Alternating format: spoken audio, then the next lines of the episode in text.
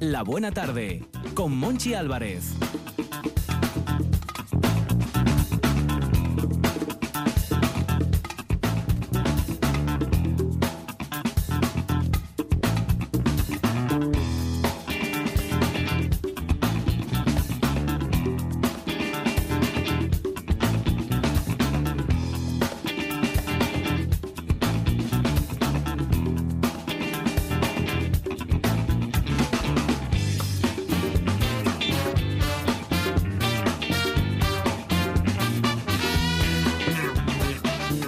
País, Astur, familia de La Buena Tarde, Universo, Mundo, aquí seguimos en RPA, ricas con pamelas amarillas.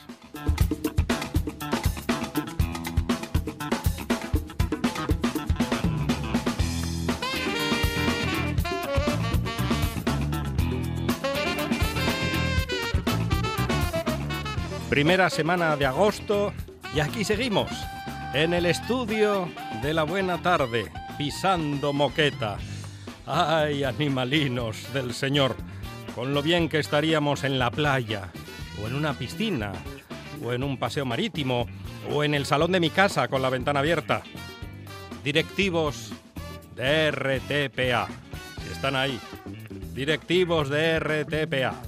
Saquen al equipo de La Buena Tarde del estudio. Que nos dé el aire en verano. ¡Ay, fementida canalla! ¿Ustedes siguen ahí? ¿Están ahí? ¿Escuchan RPA? ¿O prefieren ver la peli de vaqueros de TPA? Recuerden, la R va primero. La R va primero. RTPA. Y también dos huevos duros.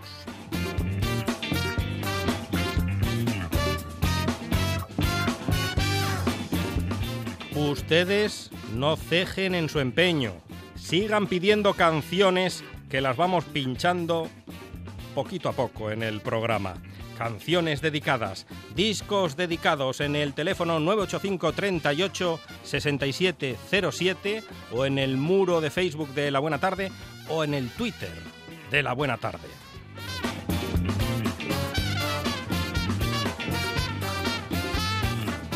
¿Están escuchando? ¿Qué están escuchando? La Buena Tarde, claro, en RPA, 4 horas de radio por obra, gracia y servicio de Arancha Margolles, pergeñando minutos y personajes.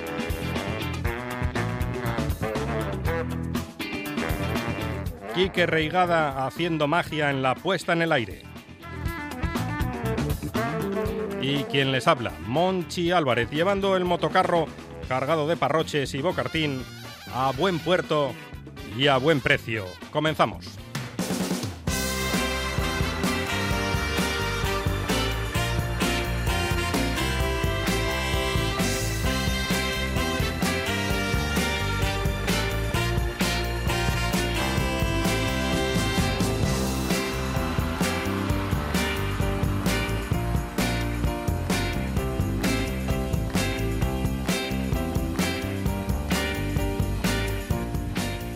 Miércoles 7 de agosto de 2019. Ya a esta hora, a las 4:10 más o menos, sigue siendo miércoles, con radio por la tarde y muchas sorpresas. Estrenamos sección con David Castañón. Vacaciones infernales. En el Café para Dos nos visitará Pipo Prendes. Pipo Prendes en carne vital en la Buena Tarde. Natalia Cueto Valverdú nos contará los secretos del mapamundi de letras. Mauricio Suárez arrastrará su baúl sin fondo y charlaremos con Paquita Suárez Coalla de su novela Parecen Esguiles. Todo esto y mucho más de 4 a 8 en RPA. La Buena Tarde.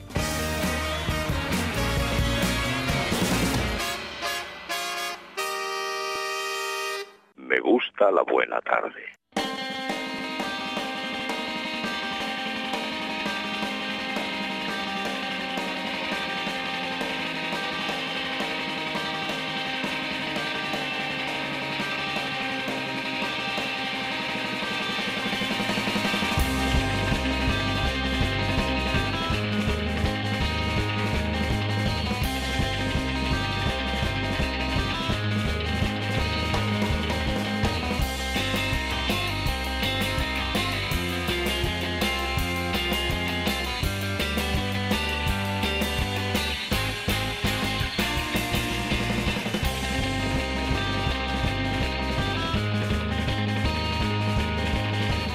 Destino Gijón, playa de San Lorenzo. Elizabeth, ¿qué tal? Hola, buenas tardes, ¿qué tal? ¿Qué me cuentas de la playa de San Lorenzo? Pues de momento que se está nublando y que disminuyó la afluencia bastante.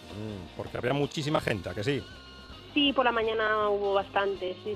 La lástima es que luego se nubló y bueno, aunque hace una temperatura agradable, porque hace ahora mismo 27 grados, pero el tiempo pues ahora mismo nos está acompañando. ¿Y las banderas? ¿Color de banderas? La bandera bandera verde en la escalerona y en el centro y amarilla en el pile. Las mareas, Elizabeth, ¿cuándo nos vamos a quedar sin playa? Pues ahora mismo estamos sin playa. La bajamar ha sido ahora a las 4:10 y está subiendo ahora hasta las 11:20 de la noche. Que pases un buen día, Elizabeth. Hoy te bañarás. ¿A que sí? ¿A que un bañito sí cae? Nada, ya me bañé por la mañana. Haces muy bien. Elizabeth, bueno, buen día. Venga, igualmente. Hasta luego.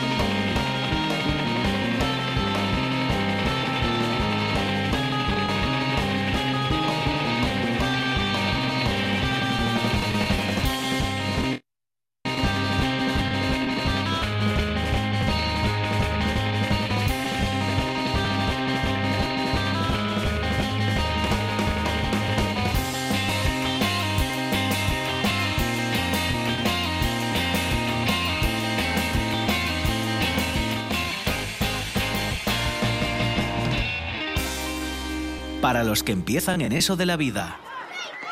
Para los que viven sin pensar en el mañana. Para los que han vivido sin pensar en el ayer. RPA, una radio para todos. RPA, la radio autonómica. La Buena Tarde, con Monchi Álvarez.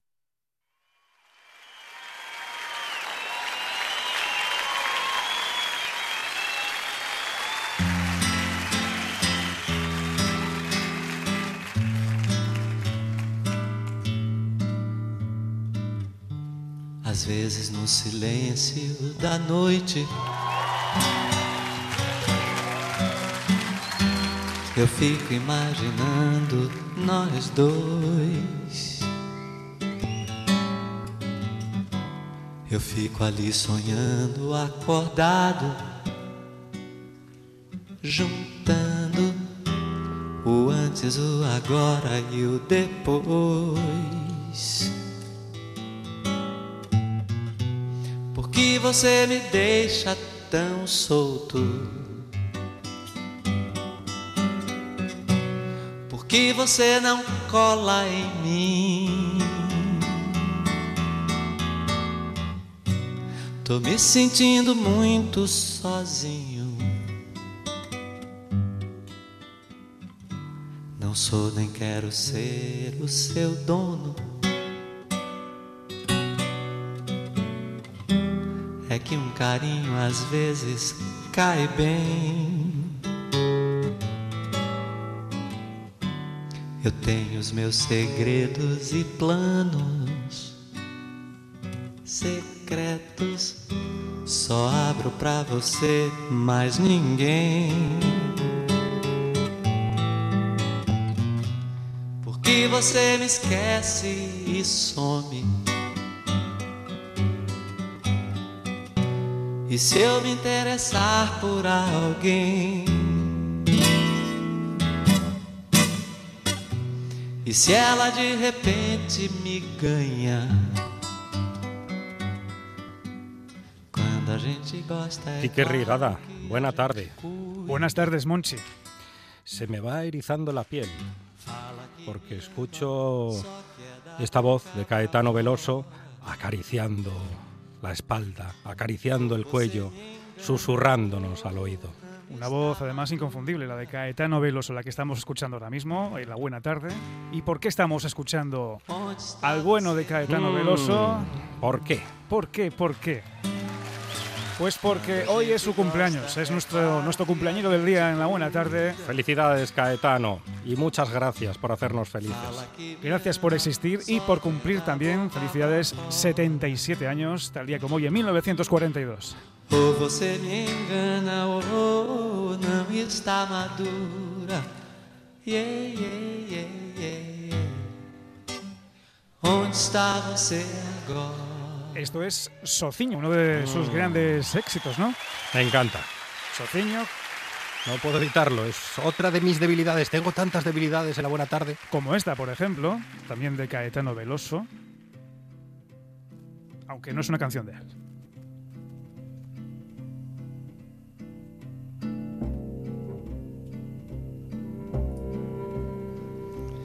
Dicen que por las noches no más se le iba en puro llorar.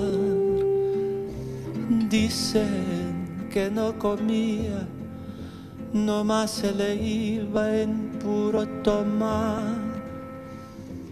Juran que el mismo cielo se estremecía al oír su llanto.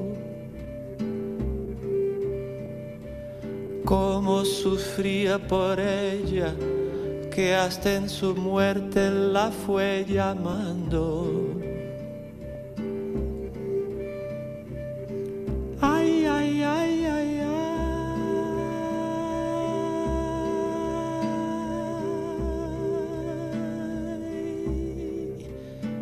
Cantaba. Ay, ay, ay, ay, ay.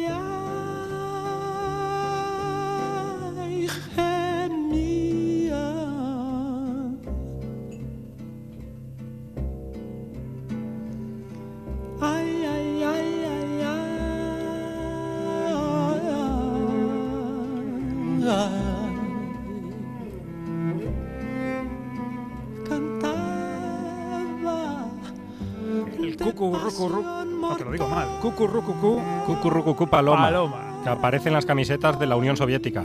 CCCP. ¿Ah? Nunca lo había pensado, Monchi. Sí, sí. Eres muy vintage. Mucho. Pues aquí tenemos al bueno de Caetano Veloso, en esta ocasión cantando en castellano. Caetano Emanuel Viana Teles Veloso, músico, compositor, poeta, cineasta y activista brasileño, nacido tal día como hoy en Santa Amaro de Purificação, estado de Bahía, por lo cual es baiano. No es otra cosa más. Caetano es considerado como uno de los artistas más importantes e influyentes de la música brasileña. Sin duda. Que todavía la espera. Proviene de una familia con raíces musicales, comenzó a tocar el piano siendo un niño y ya con tan solo 9 años compuso su primera canción llamada Un Baiaio.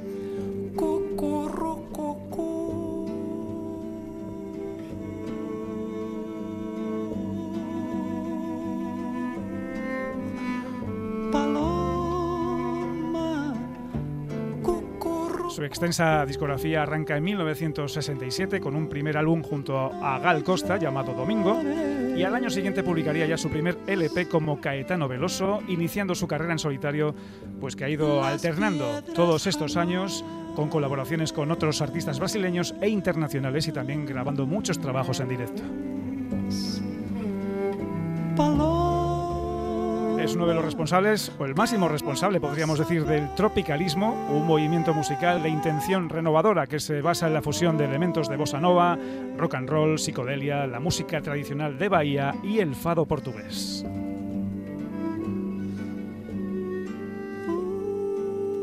Cucurrucucú paloma, lo que escuchábamos ahora. Vamos a escuchar ahora otra canción de Caetano Veloso, pero precisamente del que fue su primer LP como Caetano Veloso. Esto es de 1968. Soy loco por ti, América.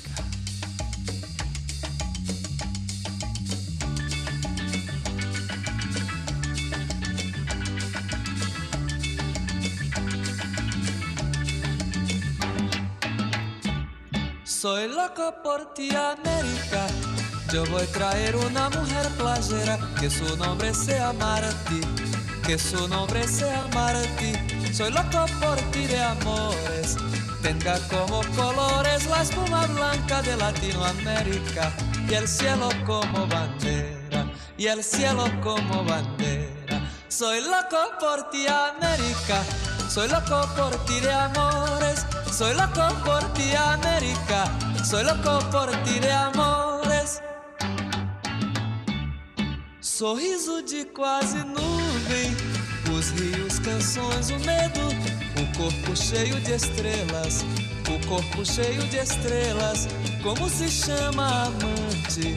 Esse país sem nome, esse tango, esse rancho, esse povo de semiarte, o fogo de conhecer. O fogo de conhecerla. Soy loco por ti, América. Soy loco por ti de amores. Soy loco por ti, América. Soy loco por ti de amores. El nombre del hombre muerto ya no se puede decirlo, quien sabe, antes que el día arrebente, antes que el día arrebente. El nombre del hombre muerto, antes que a definitiva noche se espalhe en Latinoamérica. El nombre del hombre es pueblo, el nombre del hombre es pueblo. Soy loco por ti, América.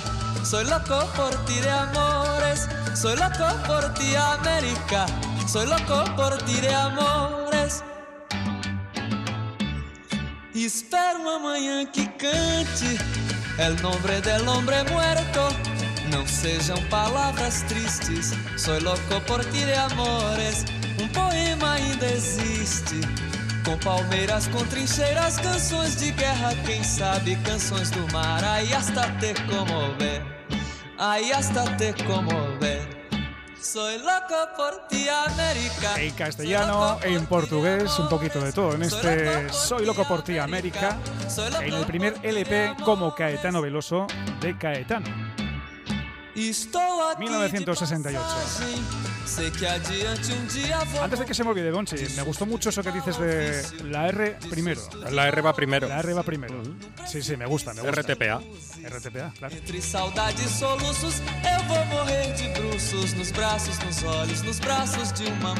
Estamos celebrando los 77 años de Caetano Veloso hoy aquí en La Buena Tarde para comenzar el programa.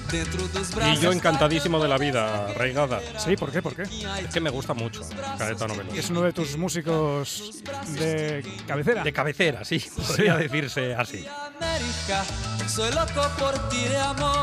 Bueno, fuera bromas, llevamos una semana muy brasileña aquí en La Buena Tarde. ¿Por qué será? Llega el veranín, el mes de agosto, y pedimos a los directivos de RTPA que nos saquen del estudio, que nos den una vuelta por Asturias, por las plazas de Asturias, por las playas de Asturias, por los praos de Asturias. Por donde sea, pero que sea fuera.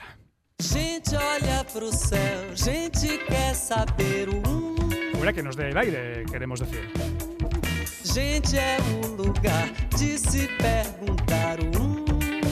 Una canción más de Caetano. Gente. Das estrelas se perguntarem se tantas são. Cada estrela se espanta a própria explosão. Gente é muito bom, gente deve ser o bom. Tem de se cuidar, de se respeitar o bom. Está certo dizer que estrelas estão no olhar de alguém que o amor te elegeu pra amar. Marina, Betânia, Dolores, Renata, Leilinha, Suzana, Dedé. Gente viva brilhando estrelas na noite. Gente quer comer, gente quer ser feliz. Gente quer respirar ar pelo nariz. Não, meu nego, não traia nunca essa força, não. Essa força que mora em seu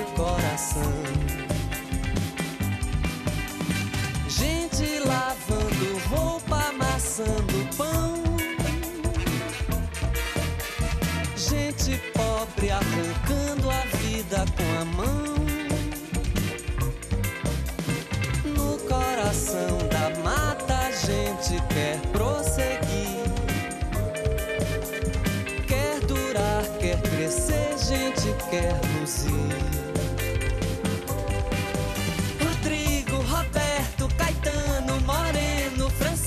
Gilberto, João, gente é pra brilhar, não pra morrer de fome.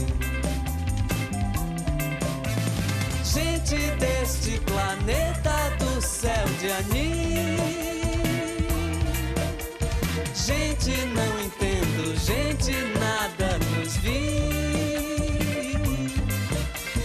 gente espelho de estrelas. Había dicho yo gente, no, gente. Gente, gente maravillosa como Caetano Veloso, que hacen que el mundo sea un poco mejor. Gracias, Kike Reigada. No, gracias a Caetano, que cumple 77 años. Felicidades, Caetano. Gente, espelho da vida, doce misterio. Gente, espelho da vida, doce mistério.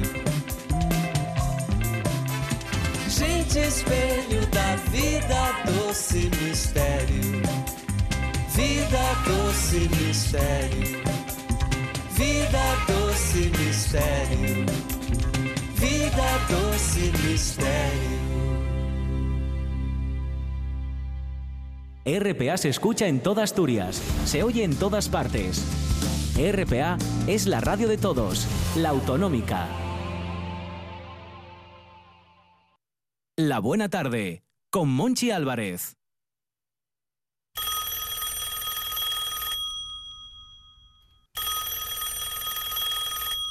Reigada, ¿quién está llamando? ¿Hola? ¿Hola? Hola. Hola. Esa voz me suena. ¿Eres mi vecino, el del quinto? Cajón Ross, me reconoces y te pongo el pie en la portada del portal el día que menos te lo esperes. ¿Qué tal, vecino? Aquí estoy con el oxígeno a tope, no me oyes. Ya te oigo, sí. Pero ¿qué me cuentas? ¿Por qué llamas a la radio? Estoy indignadísimo.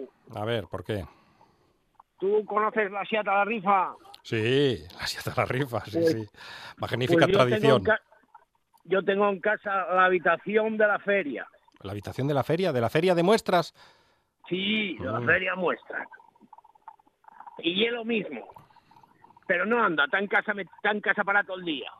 Ya, y a ver, explícate un poco mejor, porque no acabo de pillarte el concepto. Tengo lo lleno de robots de cocina, Balletes de fibras astrofísicas.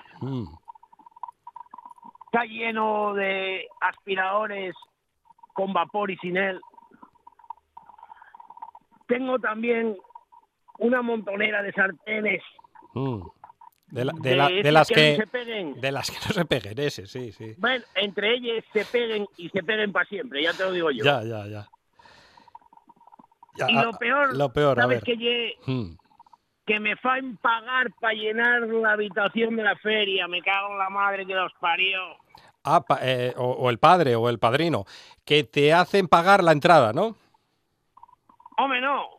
Ya, porque hay que pagar. Eso también me lo pregunto yo cada año. Y eso que pico, ¿eh? Pico cada año. Voy todos los años a la feria. Además es como una especie de tradición que hay que cumplir cuando llega agosto. ¿Por qué hay que pagar si luego vamos a dejar dinerín en la feria? ¿Por qué hay que pagar una entrada? Yo creo que es por tradición. Ah, lo de pagar. Sí, lo de pagar es una tradición muy de aquí. Pero y es que se salten la otra, se salten la de regalarte les entraes, que era lo que hacían siempre. Ya, de vez en cuando... Iba a la caja, tenía lo del abonoloto que me había tocado, 6 millones de euros ahí a plazo fijo, tenía la paga de prejubilado, tenía lo todo, y no me dan ni una entrada para la feria, pero ¿cómo puede ser eso? Ni una entrada para la feria. Pues hay que informarse porque yo creo que todavía hay algún banco que no caja, algún banco que regala entrada para la feria. Eso sí, tienes que ir el día que te ponen la entradita, no puedes ir cuando quieras. Bueno, que ellos cuesta, igual que te manden cartas todo el día con pijaes que no interesen a nadie. Hombre, que te llegue un detallín por sorpresa, eso se paga con dinero. No se paga con dinero. Estoy intrigado por el ruido de fondo. ¿De verdad que es el oxígeno? Sí, y el oxígeno, que si no, estos días de bochorno no soy persona. Hay que ir a secar a León. Bueno, a León acabas resecando. ¿Usted dónde suele pasar el verano? Yo voy a Baños a Ledesma. Es verdad, sí, que lo había contado aquí. Sí, Ledesma, es un clásico, Ledesma. ¿Pero este año va a cambiar la ruta o va a seguir yendo a Baños de Ledesma? Este año queda un cacha con el oxígeno, que es el único que me da alegrías y satisfacciones. Me da un poco de pena el vecino del Quinto. Mire que critico al vecino del Quinto a menudo en La Buena Tarde, pero me da penilla. A ver cuándo tomamos un cortadito, los dos. Venga a verme cuando quieras, sabe el piso en el que vivo. En el Quinto. Bueno, usted y los que estén escuchando. Un abrazo, vecino. Otro... y otro para los menos, que los tienes muy guapos, gracias a Dios. Vecino de arriba, don fulano de tal, es un señor muy calvo, muy serio y muy formal, que va a misa el domingo y fiestas de guarda, que es una unidad de destino en lo universal, que busca en esta vida respetabilidad, que predica a sus hijos responsabilidad, llama libertinaje a la libertad, ha conseguido todo menos felicidad. Mi vecino de arriba hizo la guerra y no va a consentir que opine a quien no la ganó. Mi vecino es un recto caballero español, que siempre habla es cátedra y siempre sin razón. Mi vecino de arriba es el lobo feroz, que va el domingo al fútbol y ve televisión, que engorda 20 kilos si le llaman señor, que pinta en las paredes rojos al paredón. Al vecino de arriba le revienta que yo deje crecer mi barba y cante mi canción. Mi vecino de arriba es más hombre que yo, dice que soy un golfo y que soy maricón. Mi vecino de arriba se lo pasa fatal, y que yo me divierta no puede soportar. Cuando me mira siente ganas de vomitar, si yo fuera su hijo me pondría a acabar.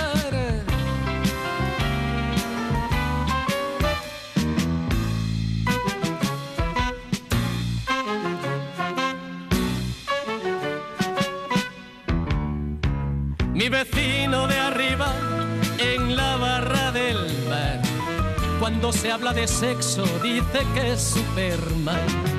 Es una pena que su mujer no opine igual, de sexo las mujeres no debían opinar. Mi vecino de arriba un día me pescó, magreando a su hija dentro del ascensor. Del trabajo volvía cuando reconoció la voz que me decía, quítate el pantalón. Aún estoy corriendo, no quiero ni pensar lo que habría sucedido si me llega a alcanzar. Como hay niños delante no les puedo contar lo que con un cuchillo me quería cortar. Me he cambiado de casa, de nacionalidad, pero a pesar de todo ha seguido igual. Los vecinos de arriba inundan la ciudad, si tú vives abajo no te dejan en paz. Pipiru, papapaparu, pirutaru, papupapi, patitiru, papirututar, para. Si siempre pides sidra, si te emocionas cuando estás lejos de tu tierra, si quieres que gane Fernando Alonso las carreras. ¿Por qué escuchas otras cadenas? RPA, la radio autonómica de Asturias, la nuestra. La Buena Tarde, con Monchi Álvarez.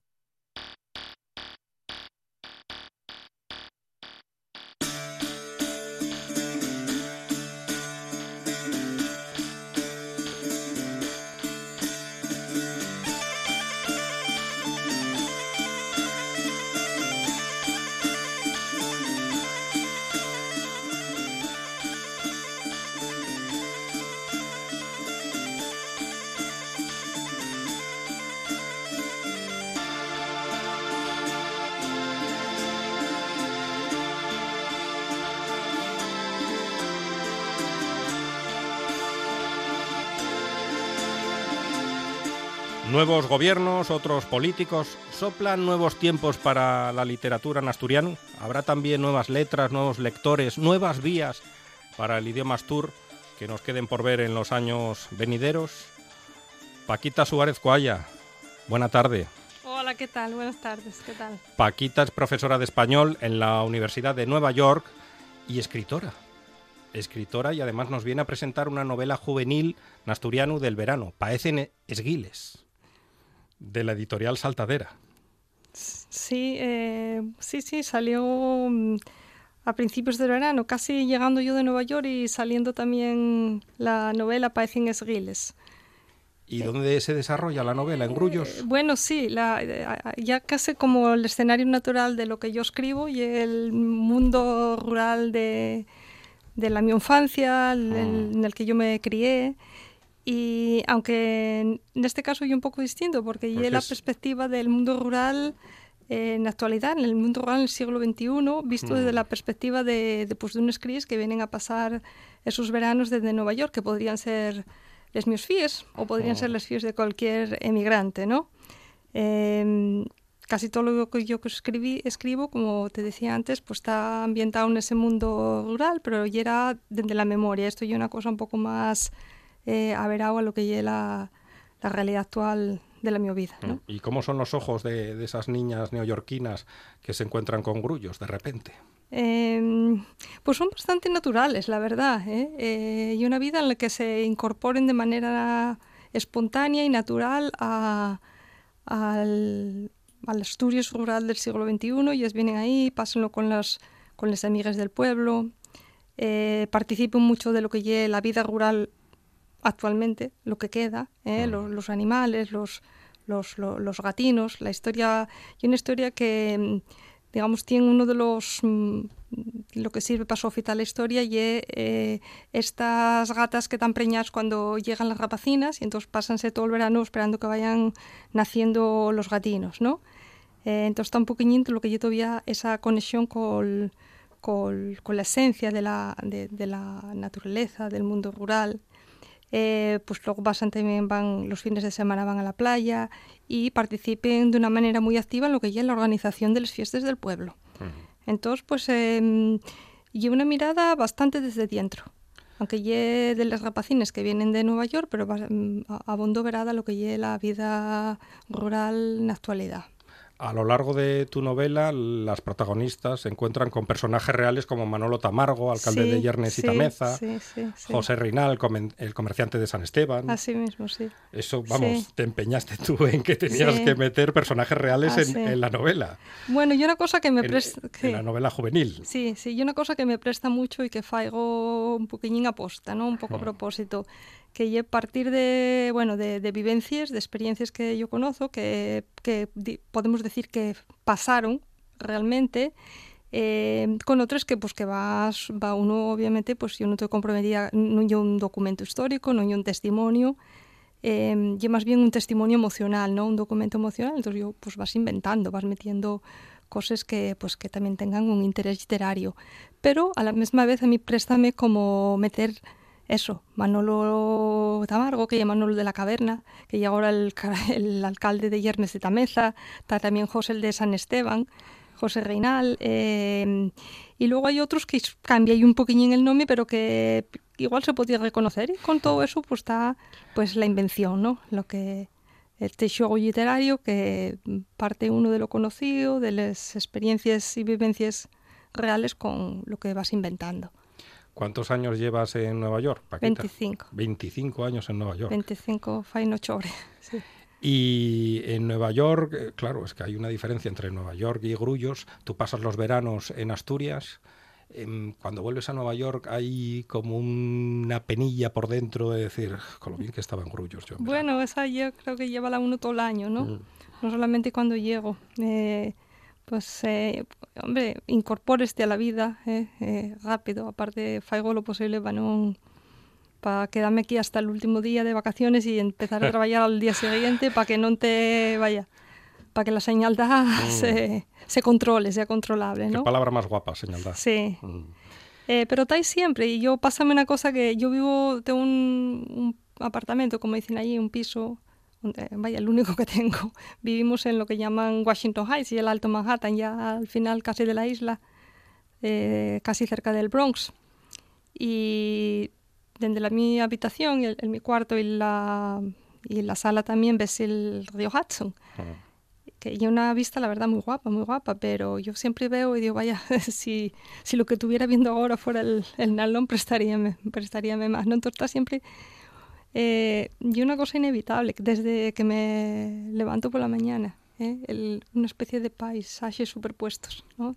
Está lo que veo y luego está la mirada de fondo, que es la mirada emocional de ese paisaje que quisieras ver y no ves. Es muy curioso, supongo que le pasará a casi todos los pueblos, pero el pueblo asturiano, que es emigrante, que tuvo que largarse a buscarles faves en otros llaos, siempre tiene esa pertenencia, esas raíces, nunca olvida de dónde viene y siempre tiene al país Astur en la cabeza. Bueno, claro, yo... en mi caso ya sé. En mi caso ya sí. Lo que pasa en Nueva York, por ejemplo, o actualmente, pues, aunque hay muchos inmigrantes, pero no tenemos una comunidad como hubo en su día, o como la sigue viendo con, pongamos, por ejemplo, la comunidad hispana en Nueva York, concretamente, o en los Estados Unidos, ¿no? Los españoles en general y los asturianos en particular andamos, pues, unos por un ya, no nos conocemos, ¿eh? Bueno, igual de casualidad yo puedo conocer a uno, pero no hay esa comunidad. No hay una comunidad. Entonces yo puedo hablar en primera persona, lo que me pasa a mí en el siglo XXI, como emigrante del siglo XXI, ¿no? De todas maneras, yo veo lo con los... Yo soy, como bien decías al principio, yo soy profesora de español en la Universidad de Nueva York, en la Universidad de la Ciudad de Nueva York. Porque la Universidad de Nueva York y otra que es privada, yo trabajo en la pública. Y el perfil de los estudiantes míos son todos emigrantes o fíos de emigrantes. Y la verdad, ese sentimiento de la señaldad compartimoslo todos. No somos ni una cosa exclusiva de los asturianos. Yo creo que es una cosa universal y humana. Y sí. Sigues teniendo a Grullos. Cuando el último día de clase, tú ya estás pensando en volver a Grullos. Sí, bueno, el último día no, porque tengo que esperar a que acaben las cuajas mías. Entonces, bueno, el último día todavía no. Pero en cuanto llegas uno... Y ellos ya empezamos a... Sí, y además las crías, bueno, yo pienso que bien, porque pasaron desde que nacieron, pasaron todos los veranos en Grullos, entonces ellas pues no pueden concebir un verano que no sea en Asturias, ¿no? O no.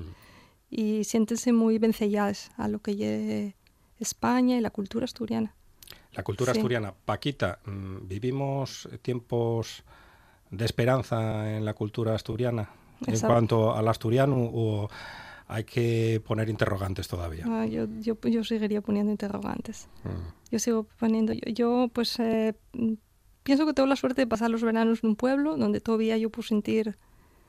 y voy haciendo... Últimamente lo que voy haciendo es anotando palabras que igual... Claro, yo en todo el año no las siento. Entonces pues escúchiles a mi madre y que las diz con esa espontaneidad que pues que yo ya perdí. Entonces la única manera para mí de contacto con la lengua es a través de la escritura o de la lectura, una cosa un poco pasiva. Pero claro, esa generación, cuando desaparece una lengua, desaparece una manera de ver el mundo, una manera de nomar las cosas. Y a ver qué pasa. Yo voy haciendo mi diccionario personal Pues bueno, no sé, un poco en plan documental, testimonio. Pero luego hay editoriales que apuestan por el asturiano, como Saltadera. No, eso ya es verdad, eso ya es verdad. Y la literatura yo creo que pues tiene una buena salud, comparado con lo que hubo, pues sí, sí. ¿Y acogen mejor el asturiano los más jóvenes, los niños, que los adultos? ¿La lectura en asturiano? No estoy tan segura, no sé. No podría decirte, no lo sé. No lo sé, pero es posible que en de ellos ambientes, en las escuelas, bueno, ya no haya que el complejo que teníamos nosotros cuando éramos guajes de hablar asturiano, que como que colía a cucho y la gente parecía que aquello era malo. Yo acuérdome cuando por primera vez fui a estudiar a Avilés, que sentía los coloretes, sentía que me fervían los coloretes en la cara, que todo el mundo se daba cuenta, ¿no? Eso ya no. Eso bueno, tú ya sabes que Avilés, claro, es que venía la gente de Zamora, de Extremadura, de Andalucía. Sí, sí. Era la ciudad menos asturiana de Asturias, que no se entienda mal esto, ¿eh? Pero en el sentido de que había, bueno, con el boom de Ensidesa, mucha gente de fuera. Sí, yo soy de Avilés y amo a Avilés profundamente. Sí, sí, pero yo fui al instituto allí, yo fui al Menéndez Pidal en Avilés, con 14 años, y para mí aquello fue un cambio grande, porque... ya no lo digo porque fueran de otras comunidades, de otras ciudades, que no, fuera de Asturias. Eso, no, la verdad, ni me daba cuenta si era así o no, pero sí el contraste campo-ciudad. En aquellos años, para mí todavía, sentí lo abundó bastante fuerte. ¿Y la siente que dice que el asturiano es un invento? Cuando dicen eso, a Paquita que le sienta por dentro. Ya, no, claro, no. Un gato se remueve por dentro. ¿Sabes lo que pasa? Y es que como sí, es verdad que... Y una lengua romana, cosa como de origen latín, estamos muy avezados a sentirlo, parece muy parecido al castellano y no nos damos cuenta. Yo que sé, el otro día estaba diciendo mi madre, no me acuerdo qué estaba diciendo, que yo andaba como revolviendo siempre por los cachones o por las cosas o por las vides de la gente, decía, y es que... Caciplando. Sí, caciplando, pero decía, mira, si es que siempre andas esgarabuchando. Y cuánto tiempo que yo no sentía esa palabra, pero claro, está incorporada, está tan incorporada que no te das cuenta. Y yo yo a veces también pienso esta palabra y asturiana, o no y asturiana, Y que algunas veces en la zona centro nos olvidamos, los que vivimos en las ciudades, Oviedo, Gijón, Avilés, que hay más Asturias, que Asturias claro, es, es la Asturias plural, que no es solo lo que hablan nuestros vecinos, el de enfrente, el de la comunidad de enfrente, el de la puerta, el de arriba, el de abajo, que los pueblos se habla asturiano, se fala asturiano. No, sí, aparte, bueno, hay un montón de vocabulario que...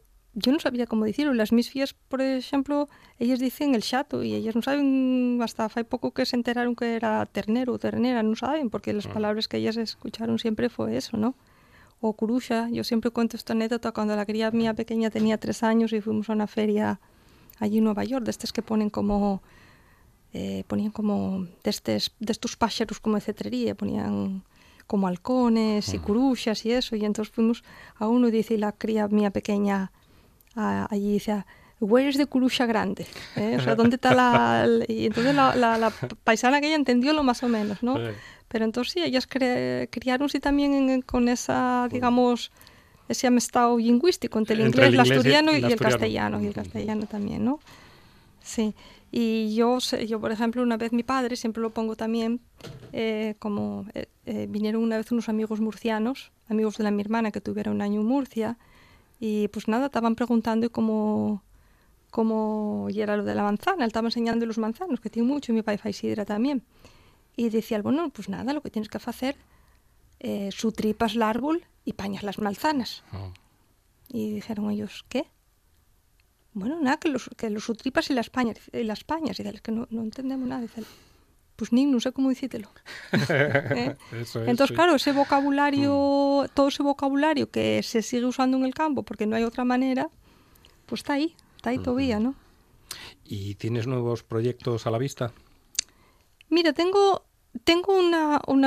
otra antología de cuentos, también para niños, que está ahí, bueno, a ver... Cuando está metido en el ordenador, pero pienso que está listo como para salir.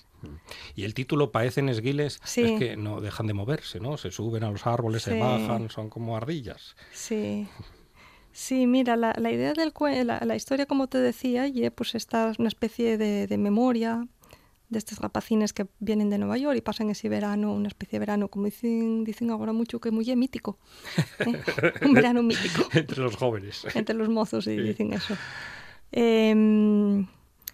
Y empieza con un parto, que lleva una gata que está preñada y pues nada, entonces van, ahí están viendo cuándo va a parir, van contando, van poniendo nombres a los gatinos, pero enseguida pasa una cosa que pasa la camioneta del panadero y mata a la madre, mata a la gata, entonces mueren los gatinos también. Entonces, como yo contélo también en varias presentaciones, llevo una vida también pues de conciencia con las pérdidas y con la vida y la muerte, porque empieza con lo que te digo, con un parto, acaba también con una gata preñada, pero de ellos gatinos y gatos van muriendo, entonces los rapacines tienen que ir pues aceptando eso. Y luego también está les despedides, la pérdida, cuando ellas tienen que volver a Nueva York.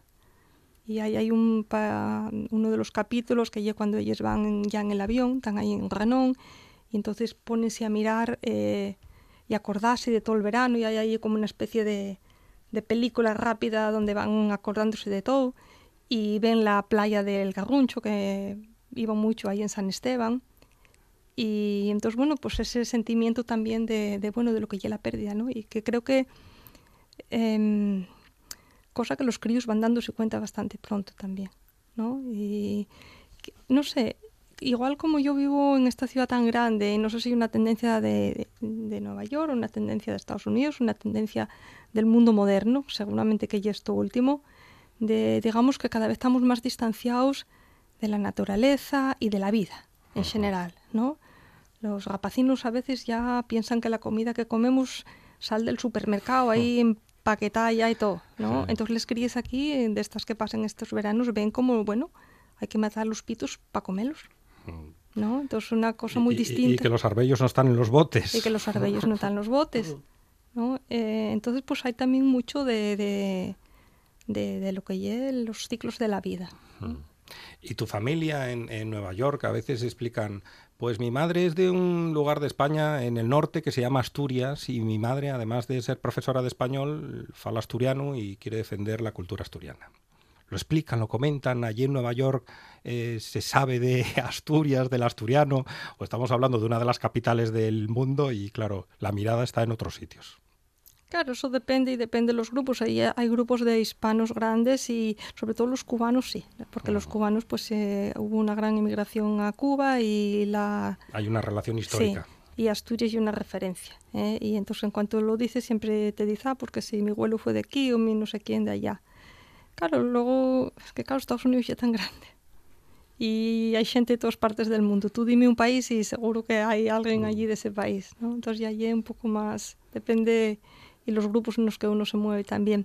Pero sí que yo sí voy a decirte que yo empecé a escribir asturiano allí, precisamente porque yo, bueno, por varias razones. Uno, de la cuestión de recuperar un poco a través de la lingua y a través de la palabra, pues recuperar...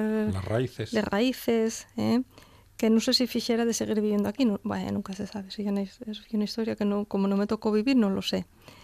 Pero claro, allí como no hay esos prejuicios contra la lengua, pues la gente celebrábamelo mucho, ¿eh? Y pues entonces yo creo que esa distancia valióme mucho a mí para reconectarme con las raíces y concretamente con la cuestión de la lengua. Y no es muy curioso eso de estar en contra de una lengua, de una lengua. Eso es como abrir la ventana y ver el río y decir que estás en contra de ese río. Ya. O ver aquel valle y estar en contra del valle. O ver la montaña al fondo y estar en contra de la montaña. Sí, es algo de nuestra tierra, ¿no? De nuestro patrimonio. Sí. No, yo sé, completamente de acuerdo. Yo lo sé. Y yo, pues eso también allí veo con el caso del castellano también, ¿no? Hispanos que llegan allí, pues empeñas en que los fíos aprenden inglés y no está más si falan español o no. Claro, ahí está la cuestión de clase siempre. ¿Quién y el que fala? ¿Quién y el que fala que lingua? Y entonces pues eso, yo el que da poder y prestigio, pues, y los seres humanos somos muy complicados a veces, ¿no? Es verdad, somos complicados. Paquita, tienes que volver a La Buena Tarde. Me encanta hablar contigo. Seguro. Tienes que volver a La Buena Tarde. Oye, Paquita. Pero, sí, déjame contarte, porque lo del Parecen Esguiles, que al final lo del título, ya que los gatinos, ya están las crías estas en Nueva York y están falando col güelo y está contando los gatinos que dejaron pequeños que ya van medrando y que están tan guapos, dice que levantan el rabo y parecen esguiles. Entonces yo cuando... Esto fue una conversación real, y cuando escuché eso dije, ese es el título. Porque me pareció muy guapo, sí. Pero luego también, claro, pues lo que tú dices puede prestarse a muchas otras interpretaciones. Parecen esguiles, de la editorial Saltadera. La autora es Paquita Suárez Coalla. Un placer hablar contigo, Paquita. Igualmente, gracias a vosotros por tenerme aquí esta tarde.